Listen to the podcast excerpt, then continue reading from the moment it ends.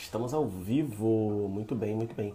Pessoal, bem-vindo ao podcast do Vitor, o melhor podcast de estudos, leitura e produtividade. Uh, só para avisar, né, pessoal, quem estiver ouvindo isso aqui depois, saiba que eu gravo sempre os episódios uh, no meu Instagram, no IGTV, tá certo? Então, se quiser, corre lá, eu ponto Vitor Costa. E também para quem está ouvindo depois, é, já saber, né, que pode me seguir. E se você está me ouvindo agora, você depois segue lá o podcast do Vitor, tá?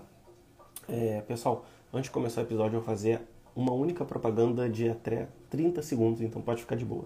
Eu abri recentemente a Sociedade do Saber, que é uma área de membros, onde toda semana eu coloco uma aula nova sobre estudos, sobre escrita, ou sobre leitura, ou sobre roteiro de estudos. Então lá tem o Clube do Livro, que todo mês a gente lê um livro.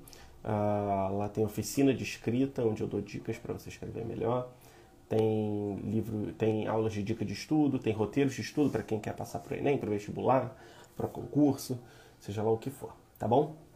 Dito isso, vamos para o episódio de hoje, porque assim, eu já queria fazer esse episódio há um bom tempo, né? A verdade é que eu tô lendo o livro do Henry David Thoreau já tem uns três meses, né? Ele e outros livros, só que eu tava enrolando muito, para dizer a verdade para vocês, porque o que acontece? Eu, eu peguei uma edição que tem as duas obras mais famosas desse autor, né? que é o A Desobediência Civil e o Alden. E eu vou falar um pouco sobre essas obras. É... Só que chegou no momento em que o livro está muito chato. Então estou enrolando para terminar, mas de qualquer forma, mesmo o finalzinho do livro sendo chato, são leituras que eu recomendo para vocês. Dito isso, né? Dito isso, uh, eu preciso falar um pouco do autor e das obras dele, né? O Henry David Thoreau, ele é um dos maiores escritores americanos de todos os tempos. E é engraçado porque quando você vê os livros dele, realmente ele transpassa esses valores americanos, né, os valores norte-americanos, né, liberdade, enfim, autonomia, tal, tal, tal. São coisas que ele sempre fala. E ele morou, se eu não me engano, acho que era Massachusetts, lá, né? Ele morou ali bem no começo ali das colônias, entende? E uma coisa muito interessante é que assim, eu nunca tinha ouvido falar dele, nunca tinha ouvido falar dele. Eu só fui conhecê-lo é, esse, esse ano não, né? Porque estamos em 2021. Mas ano passado, quando eu li o livro Siga em Frente, do Austin Kleon. E aí eu fui descobrir que lá nos Estados Unidos esse autor é muito famoso. Eu fiquei até bastante surpreso, né? Porque aqui no Brasil nem se fala dele. E assim, ele é, ele é muito interessante porque ele tem livros de tudo. Ele tem diários de viagens, ele tem livros sobre protestos, né, livros políticos, ele tem livros sobre estilo de vida, então ele assim dá para ver né, claramente que ele escreve muito bem é, as coisas que ele escreve no livro dele. Com certeza, se fosse outro autor, eu não teria me interessado, porque realmente ele fala com, com uma, um linguajar muito, muito interessante. E aí, é, vamos direto né, para as lições que, que ele falou. Assim, pessoal, sobre os livros dele, né? É, para quem não sabe, ele tem publicou algumas dezenas de livros, só que os dois mais famosos, mais famosos são A Desobediência Civil e Walden. A Desobediência Civil foi um livro que ele escreveu quando ele foi preso, porque o que acontece? Ele morou durante dois anos numa casa no lago que ele mesmo construiu, então ele não pagava nenhum tipo de imposto. Ele simplesmente construiu e morava lá, livremente. Só que quando uh, o governo descobriu, ele insistiu para que ele pagasse o seu tributo, né? Sendo que ele falou, olha, eu não vou pagar.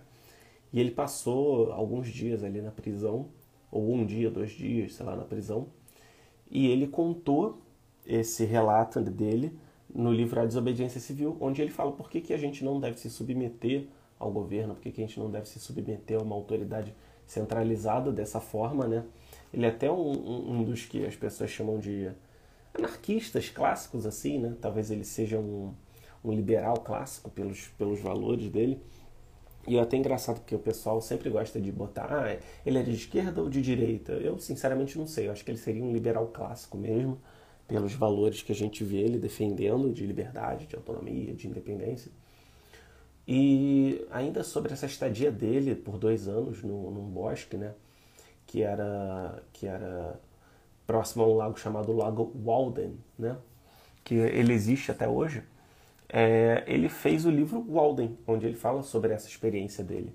de dois anos vivendo nesse local. Então ele fala das visitas que ele teve, ele fala é, sobre as economias que ele teve, sobre o que ele plantou, sobre as visitas é, e amizades que ele fez. Sobre, ele até tem um capítulo só sobre a guerra de formigas que ele viu um dia, ele medindo o lago. Então você vê que ele era um cara que meio que sabia de muita coisa, né? Uma coisa que hoje em dia a gente perdeu.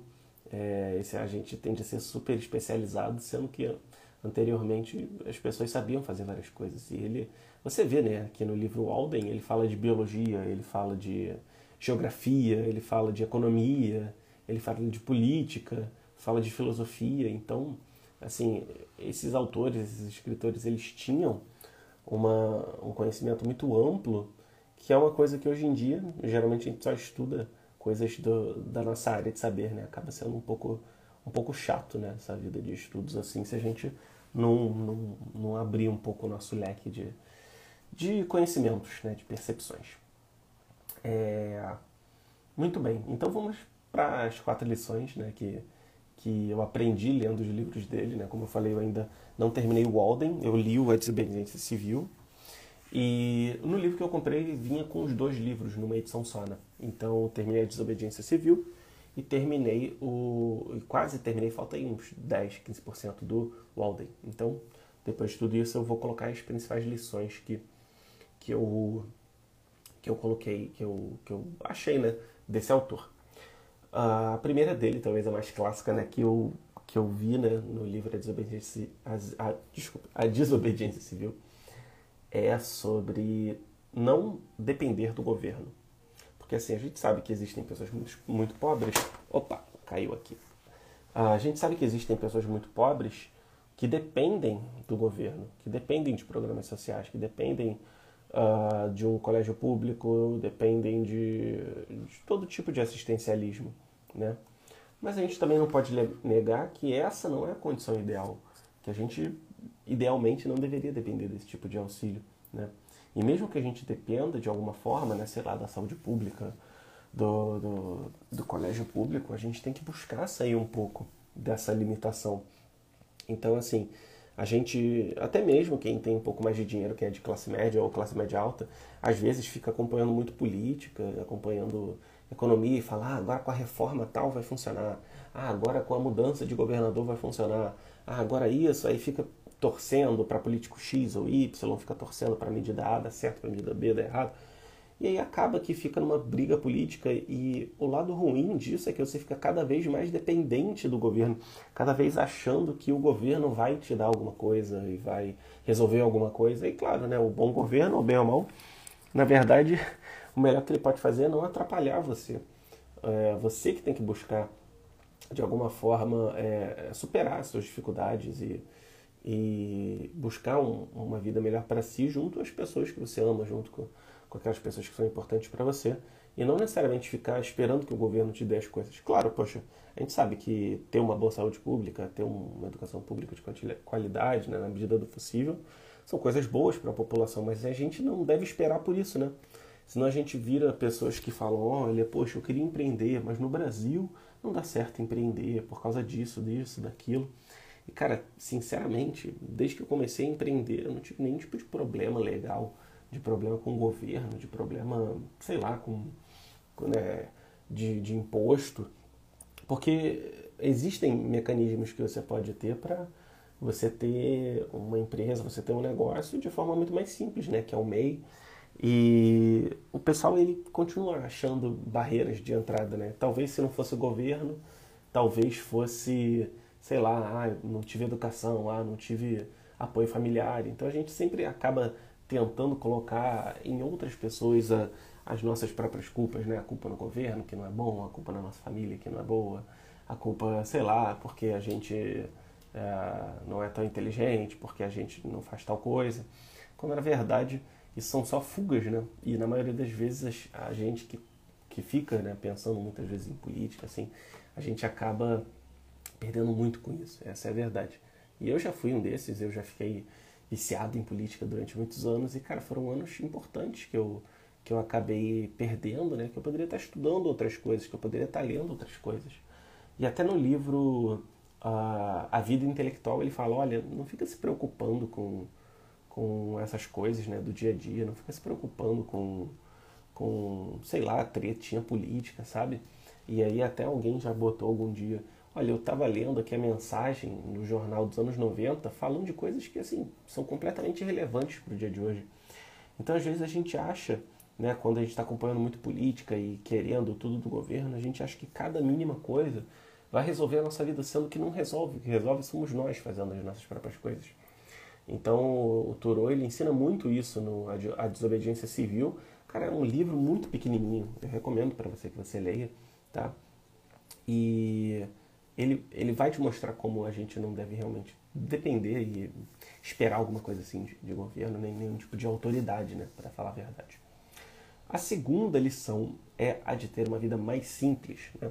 O que, que o Thoreau fazia? Né? Ele viveu, no, no, se eu não me engano, no final do século XIX, e ele, é, vendo que a vida na cidade, já na época dele, era uma vida muito conturbada, de muita falsidade, de muito, muita, muita conturbação, assim, ele resolveu ir morar na mata durante dois anos.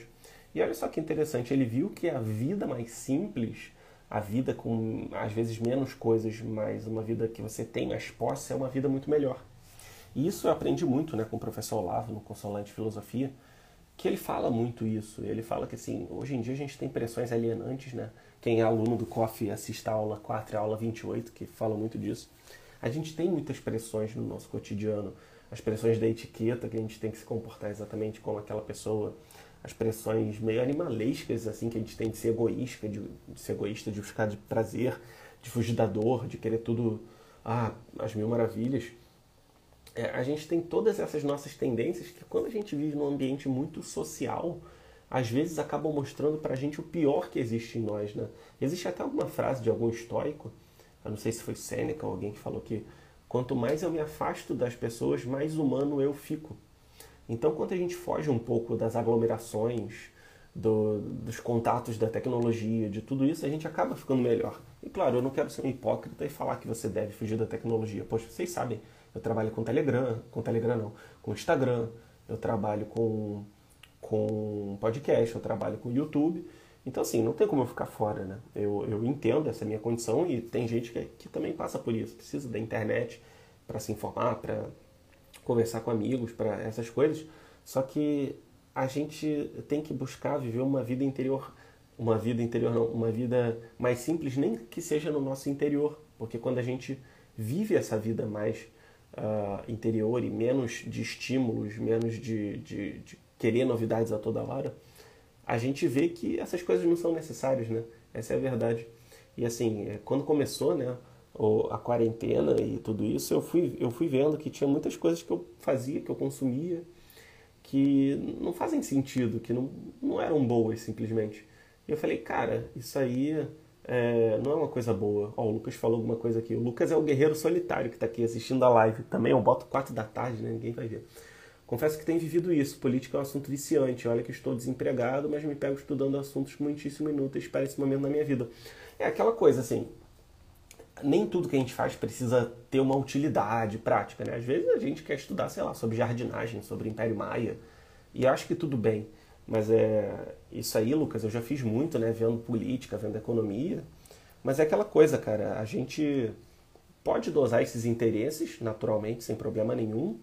Mas a gente, ao mesmo tempo, pode buscar coisas que, que nos agreguem mais, sabe? De repente, algum, alguma, alguma habilidade que pode nos ajudar no trabalho, né? No caso, você falou que está desempregado, alguma habilidade que possa te ajudar você se recolocar. Ou então, sei lá, um, um alguma habilidade sobre gestão para você montar o seu próprio negócio. Essas coisas também não podem ficar de fora, né? De fora, né? Desculpe. Porque assim, a gente tende a achar, né, que existe aquele cara intelectual que fica só pensando nas coisas e a galera prática. Mas acho que nós dois, nós dois e todo mundo, né, que ouve isso aqui depois na gravação, é, nós podemos ser pessoas que conciliam essas duas coisas. Nós podemos ter elementos práticos, né, de trabalho, de relações pessoais, de, de coisas práticas. É, e a gente também pode conciliar com os nossos interesses, né? Se, se for o seu caso, política economia, sem problema nenhum. No meu caso, é, são assuntos educacionais, são assuntos de, de, de, filosofia e tudo mais, mas eu também estudo marketing, eu também estudo meus assuntos de, de trabalho, né? Então, assim, acho que é uma questão de conciliação, né? E aí essa questão de ter uma vida simples, cara, ela tá muito refletida nisso, né? Porque, por exemplo, eu tava até falando com meu amigo ontem, cara, às vezes a gente ganha mil reais por mês e costuma é, acomodar todas as despesas lá. Aí vamos supor, começa a ganhar 1.500, já acostuma. Começa a ganhar 3 mil, já acostuma. E daqui a pouco tá ganhando 20 mil por mês e tá gastando 20 mil e ainda tem que botar as coisas no crédito, sabe? Então isso aí é muito complicado. A gente se acostuma cada vez mais à, pompa, né? As coisas fúteis, sendo que na verdade a gente tem que buscar o essencial. E claro, poxa, ter dinheiro não é um problema, tá? As pessoas às vezes até criminalizam, né? Quem é rico e tal. Acho que não é um problema, acho que dá para ter dinheiro e você não se deixar manipular.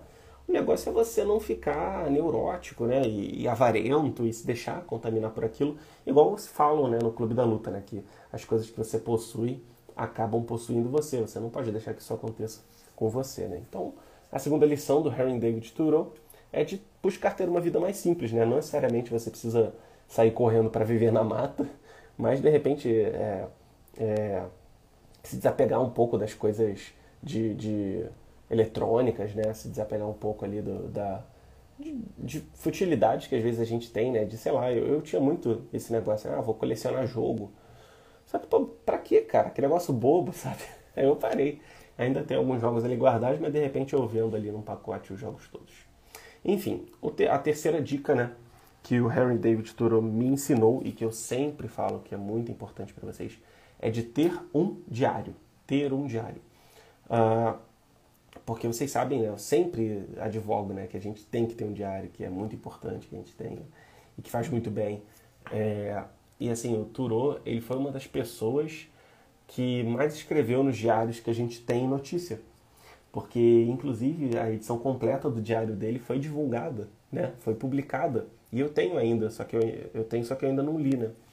E, cara, é interessante porque eu dei uma pesquisada e eu vi que ele, ele mesmo pegava trechos dos diários dele e juntava para escrever os livros depois. Então a gente fala, poxa, eu quero escrever um livro, mas eu não tenho inspiração. O que, que ele fazia? Ele ia escrevendo conforme desse na telha para ele escrever. E quando ele achasse que tinha material suficiente sobre um tema, ele juntava as anotações do diário dele e ele publicava. Então, para quem gosta de escrever, para quem tem um sonho aí de ser um escritor, como eu, né? Eu, eu realmente gostaria de ser um escritor profissional um dia, eu gosto muito de escrever. É, para pessoas assim funciona muito bem. Funciona muito, muito bem. Enquanto que, que para outras pessoas pode não ser não ser o suficiente, né? Pode ser, sei lá, uma coisa onde você bota seus medos, suas expectativas, tá? Você bota seus projetos, é como eu até falei no episódio sobre diário, porque você pode botar projetos e ideias que você não pode ainda fazer, mas já está lá. E num futuro, num momento futuro, quando você for ler novamente, caramba, dá para eu fazer isso, aí você já vai ter uma ideia. Então isso é uma coisa muito legal que daria para você fazer. É, eu até recomendo então que você tenha o seu diário. O Turo teve um diário, vários, várias mentes assim brilhantes da humanidade tiveram diários. Então por que, que você não pode ter, não é verdade? É um negócio que está acessível a todo mundo. E a quarta dica, a quarta lição que o Turo me ensinou foi de fazer as coisas suas. Fazer as coisas suas. Porque assim, é uma coisa muito legal na construção da casa dele, foi que deu para ver no livro dele, ele mesmo construiu a casa dele, né? E ele fala, cara, ele juntou os materiais, ele mesmo fez tudo, ele passou a plantar a própria comida, ele pescava a própria comida. Então, cara, ele fazia as coisas dele, né? Eu não sei se vocês conhecem, tem uma marca americana de móveis que é a IKEA, né? Que as pessoas nos Estados Unidos são viciados nessa marca, eles adoram. O que, que a IKEA faz? Ela tem uma loja de móveis, só que ela é, faz móveis que sejam fáceis da pessoa montar em casa e ela não tem montadores. Ela não tem montadores. Por quê? Porque aí a pessoa, quando ela monta, ela tem um apego muito maior por aquele objeto. Então, quando você pega algo e você faz aquilo com as suas próprias mãos, quando você pega aquilo e faz aquilo seu mesmo, sabe? Quando você trabalha naquilo com, com, com profundidade, cara, você consegue ir muito além, sabe? Eu tenho certeza que o que ele aprendeu fazendo a casa onde ele morou durante dois anos foi muito, muito além. E ele realmente deve ter tido um apego com a casa, não aquele apego material, assim, mas um apego de, cara, eu construí esse negócio, sabe? Eu construí um negócio que consegue me esquentar, que consegue me proteger do frio, que consegue guardar minha comida. Então isso é muito interessante, né? E é até, dá até para fazer um paralelo, né? Para quem não sabe, a minha namorada tá grávida e eu vou ser pai. E aí ela, eu até penso, né, cara, eu fiz um filho, né, caramba, pô, o que, que vai ser dessa pessoa? Poxa, eu quero cuidar dessa pessoa, eu quero amar essa pessoa, eu quero ser um bom pai. Então, fazendo um paralelo, né, com um, uma casa e, e, um bebê, né, claro que não é uma comparação, não estou comparando uma casa com um bebê, é só uma analogia mesmo para a gente entender. E, e cara, é, é muito interessante. Às vezes até quando você pega, sei lá, um objeto quebrado e você conserta, cara, aquilo vira seu, sabe? Você pegou e consertou. Você não simplesmente não. E isso até tem a ver com a segunda lição, né? Que foi de ter uma vida mais simples. Porque aquilo não vira um objeto descartável, sabe? Você pesquisou, você viu como aquilo funcionava e você, caramba, foi lá e consertou. Cara, olha que coisa incrível, né? Então você fazer a coisa sua, né? Você pegar aquilo, trabalhar naquilo, ir além, é uma coisa que funciona muito bem. Né?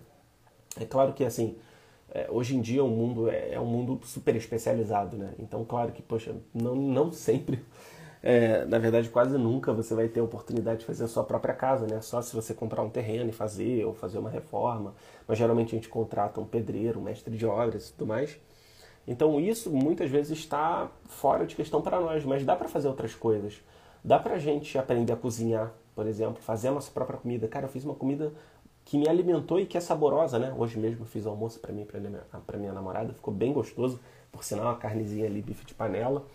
É, é, quando você aprende a, a, trabalhar alguma coisa manual, né? Então, a tocar uma música, aprender a desenhar, até escrever, quando você, cara, eu escrevi uma coisa que faz sentido, que está bem escrito, olha que legal. Tipo, eu me sinto muito bem quando eu escrevo, né? E até é, quando a gente quando você aprende a tocar um instrumento musical, aprende a trabalhar com marcenaria, com, sei lá, com, com metal, esse tipo de coisa, são coisas muito úteis pra gente, né? Que, que tem uma função real, que fazem com que você tenha uma concretude né, nas suas habilidades, uma concretude na vida, tá certo? Então essas foram as quatro lições.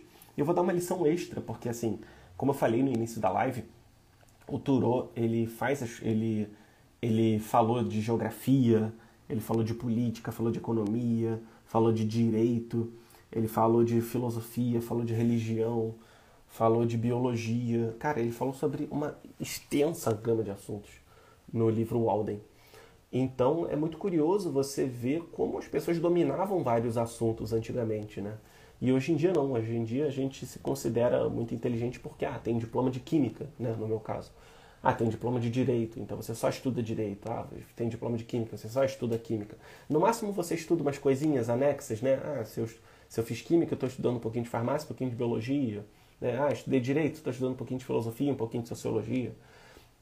Mas a gente não vai além, cara. Por que, que eu não posso saber um pouco de direito também? Por que eu não posso saber um pouco de, de, de português também, né? Que é até com que eu trabalho, né?